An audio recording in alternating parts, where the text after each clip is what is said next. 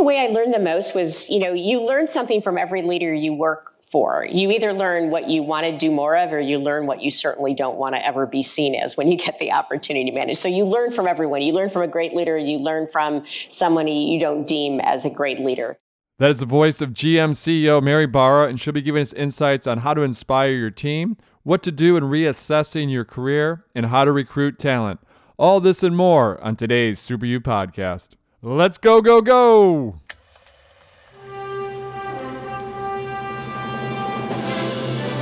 It's one small step for man. Liftoff. We have a liftoff. We choose to go to the moon not because they are easy, but because they are hard. I hard. have a dream. You can't handle the truth. seven, Six, five, three, two, One. Super, super, super, super. Super U. Thank you for joining us to today's Super U podcast. I'm your host, Erik Qualman. Most of you know me as Equalman. Today I'm pumped. We've got Mary Barra. Many of you know my connection. I grew up in Michigan, uh, so heavily tied to the automotive industry. I actually have three generations. That's right, three generations that have worked at GM. Uh, my grandfather actually worked at the transmission plant, uh, which I later wound up working nighttime security wor- with. Uh, that's a tough job, by the way, if you're working the graveyard shift uh, in Warren, Michigan at the automotive plant uh, in college. But it's good money, and it taught me I need to study. I need to get back to school. But had three, my, my grandfather worked in that plant, actually worked on the transmissions for tanks uh, in World War II. So a lot of ties to General Motors. Uh, my brother's an engineer there currently.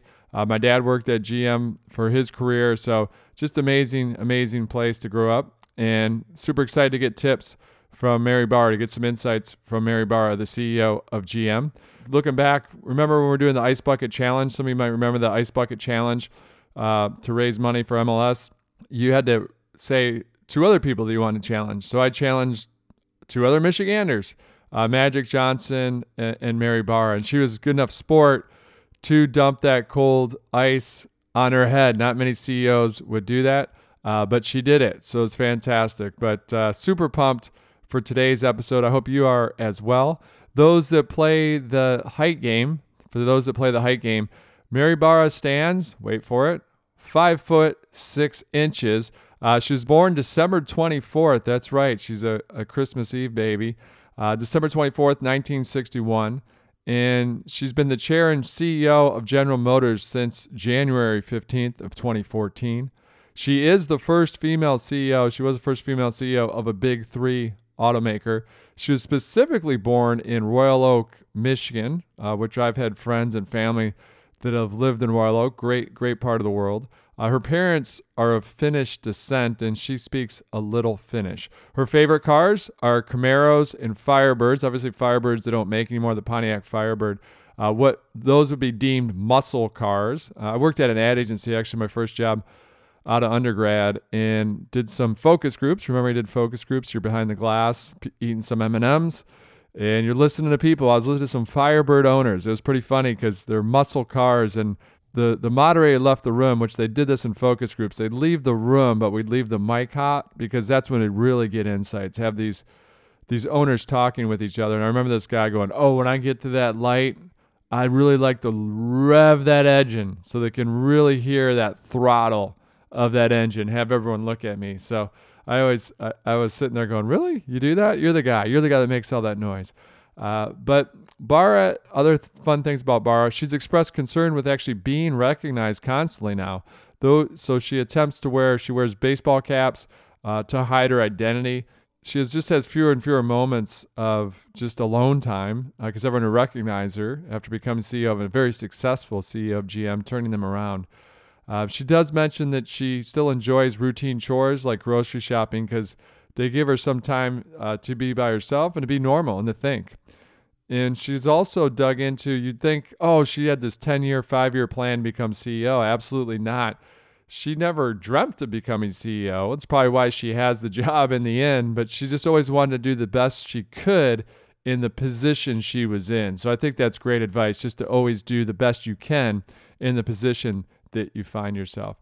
Even to this day, she keeps several model cars. She's an engineer by heart. She keeps several model cars on her desk and has a bobblehead on her desk. And what is that bobblehead? It is, of course, Albert Einstein.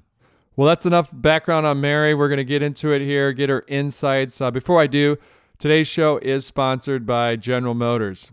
And GM will have all electric vehicles. That's right, all their vehicles will be electric by 2030.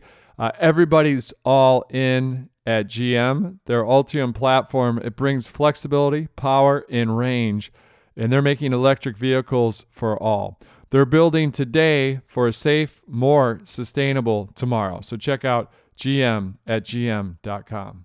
Oh my gosh, it might come out in me today. I love being around all these Michigan accents. Oh my gosh, it's wonderful, especially the Yooper accents. Those not in the know.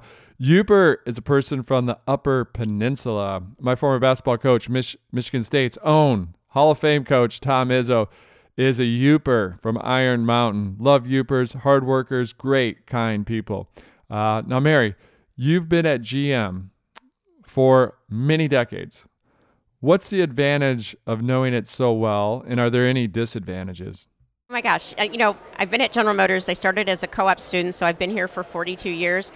Well, I think one of the clear advantages is I understand the company. I know the power of the uh, team of, at General Motors and how committed they are, and I think we have the best team on the field. And then, you know, we've brought in a lot of people from other industries, and so, you know, the I, I our leadership team has people from other industries. You know, I think less than five years seniority as well. So they bring in other experiences. And we have a very, I like to have constructive tension in the leadership team where we're challenging each other and making sure we're getting everyone's perspective to make the best decisions. So, you know, I think it's an, that can be an advantage as well. No, that's great advice. Now, for all our young listeners, well, sorry, let me say younger, as everyone that listens to the show is a young listener. So, for all of our younger listeners, for our younger listeners out there, do you feel it's important when you're young to experiment, to explore, to broaden your horizons before maybe later, later in your career, that's when you can laser focus on a particular vocation or skill set. How important is it when you're young to kind of broaden your horizons? you know, if you're studying engineering, to still have some broadening classes and some, you know, some from a uh, from a liberal arts perspective, or you know, the, the the the liberal arts school, or to understand philosophy, I think it makes you a better engineer. So this, you know, I'm only going to do this, and I'm going to focus, and I'm going to be the best person on this one technology. Um, especially it's one thing if you make that decision you know in, in once you get into your career i remember one of the most valued people when i was running the manufacturing engineering group was my welding expert and and he had spent his career becoming a welding expert you know and and, and grew into that role and, and that's the kind of depth i'm talking about you need. But he probably made that decision in his 30s or 40s not at 16 17 18 when you're picking a, an undergraduate graduate major. So i'm a big proponent that you know as you're at a university to yes if you if you know for sure this is what you want to do i still think you should get some broadening classes and challenge yourself to think a little differently. If you don't know that's okay as you know, I have a lot of family at GM, and in 2009, during the Great Recession, there was a good chance that GM was going to go out of business, that all these incredible people would be unemployed. I mean, the stock price fell below a dollar, the lowest price for GM stock since the Great Depression. And now the stock is 34 bucks, and all our the vehicles at GM are going to be electric by 2030 looking back during the Great Recession, those are some very dark days when you kind of were taking over. How did you turn things around or how did you go about it? Uh, you know, I would say it's exciting right now. Obviously, when we went through the difficulties that we went through with the restructuring and the bankruptcy, that put a lot of pressure on everybody. But one of the things that I think is the strength of General Motors is is its people, uh, their dedication and their you know just passion to do great cars and trucks. One of the things we've really worked to instill in the culture, though, is this putting the customer at the center and earning customers for life and really understanding that every single action, interaction you have with a customer is an opportunity to win them or lose them. And so that's one of the key focus we've had for the last several years uh, that is making a difference. And then also, um, you know, when you go back to that earlier time, you know, I very much talk to employees, we don't have a right to exist we have to earn our right to be General Motors and to be able to have the privilege to build cars, trucks, and crossovers or, and other transportation services by doing a great job and earning customers. And so, you know, really, that's the the transformation that we've made. And and you know, I think, but people are excited. Speaking of exciting, our listeners are lifelong learners, which you are obviously as well. I love that you have Einstein's bobblehead on your desk. Now, as a lifelong learner, what what have you learned around becoming an effective leader? whether that's in the community or at GM? What have you learned around becoming an effective leader? I think the way I learned the most was, you know, you learn something from every leader you work for. You either learn what you want to do more of or you learn what you certainly don't want to ever be seen as when you get the opportunity to manage. So you learn from everyone. You learn from a great leader, you learn from someone you don't deem as a great leader. Uh, but I, what I would say is, I think early in my career, I, I worked for someone um, who, and this was in the manufacturing field, who taught me that you know you really have to win the hearts and minds of your team. And so I think the most effective leaders really care, you know, truly care about their their the people that work for them, want them to have the best, invest in them, and that kind of passion because there's so many challenges that you're going to have uh, that you want to have. You want to build. Um, a relationship with your team or with your peers or even with your supervisors that they know you're going to work hard they know you care so as you face difficult situations you know you, you kind of like hey those are the people i want to have on my team because i know we're going to work really hard and we're going to figure out how to solve the problem now i'm curious staying with this point does an effective leader ever say i screwed up or i got that wrong or does that make a leader if you say that like i screwed up does that make one appear weak when you do this like what's the right mix I find saying I screwed up to be hugely empowering. Uh, because I'm a type A personality and I generally have a point of view. But, you know, I always tell my team I, I, will have a point of view and I might jump out too fast. But, you know, I always encourage them, but if, you know, if you come with facts or data or a different uh, opinion, you know, I'm going to listen. And I think it really reinforces it when you can say to your team, you know, I was thinking about that wrong, or you know what, I got that wrong. Uh, because we don't no one does everything right. And so i think when you create that environment i, I think it, it's the foundation of a learning environment as well. Um, i think it's so important. And you know every now and then you have to remind yourself about that it's like you know uh, and I, at least i should say i do every now and then i have to i have some great people around me who every now and then will say mary and I value them because you know sometimes you get so wrapped up in what you're doing or what you're trying to get the company to do that uh, you lose sight. So I also say have people around you who are willing to, uh, to pull you aside every now and then. It's so important. In today's world, there's a war on talent across all sectors.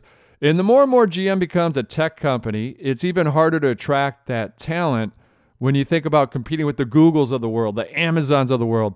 So, how do you do that? How do you attract and retain that talent? Well, you make a really good point, and we've invested a lot of time in that. One of the, you know, people have this hundred-year-old view of General Motors, and you know, one of the stats that I throw out that usually surprises people is almost 40% of the employees, the, the salaried workforce, has been with the company less than five years. And so we are, you know, there's a lot of new talent that has come to the company. As we've done that, we've, you know, kind of mixed, remixed the shift of there used to be a lot of people who worked on body structures, and now we have a lot more software engineers in the technical area. So, you know know, we've uh, really managed uh, how we shift the skill set of the organization because even if you take the traditional car, 10 years ago, when you look at a car, you know, it had a radio, maybe had some systems on it. But now, every vehicle we make, even, you know, I'll say the most base vehicle, has tens of millions of lines of code in it. So we've been making that shift and, and have a lot of new talent that has come to the company. Now, many said during the pandemic that we went through the great resignation I think it was over 40% of people left their jobs. But many feel like myself, it was more not the great resignation, but rather the great reassessment. Like, what am I doing? I think I first heard that term, the great reassessment, from Kara Swisher. But what advice do you give people that are thinking about a career change, or perhaps they're just entering the workforce for the first time? So I always believe in your career, life's too short to work for a company or be in a position that you don't love. Um, now, you know, work is work. I had this funny um, text from my nephew, um, who's now graduating from a BBA in business school at Michigan, and it was his first job, and he texted me. you know, I'm, I'm sitting at a computer and I've got to do all this work in spreadsheets. And I, and, you know, so this, you know, it kind of was like, this isn't much fun. I said, yeah, that's why they call it work. Um, and it's just, you know, you're going to have to work and not every day's, you know, you're, you can't measure your career on every day. But if you find yourself after six months, after a year that, you know, work is not challenging or you don't enjoy it or you're not energized by it, you should probably find something else to do, again, because life's too short.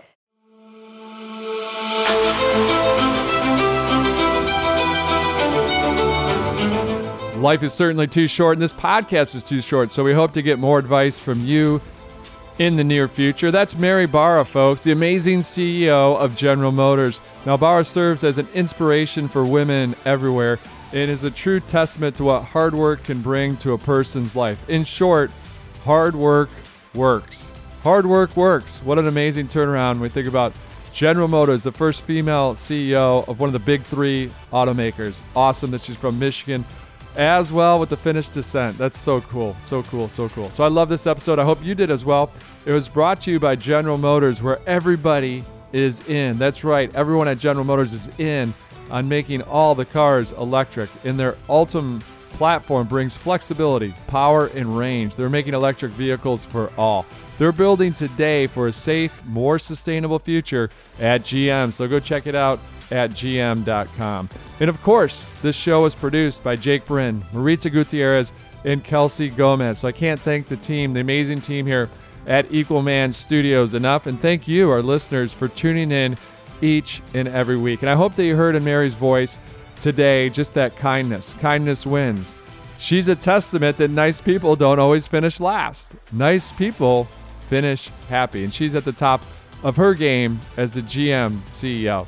Thank you again for tuning in to the Super U podcast. I'm your host, Equalman. This is a podcast designed to unlock and unleash that superpower that's within all of us. All of us are superheroes. We just need that courage to wear the cape. And this is a great episode to remind us that kind is cool. That's right. Kind is cool. And until next time, this is Equalman reminding all of us it's not what we take from the world, it's what we leave behind. seven, Six, five, three, two, One. Super, super, super, super. Super U. All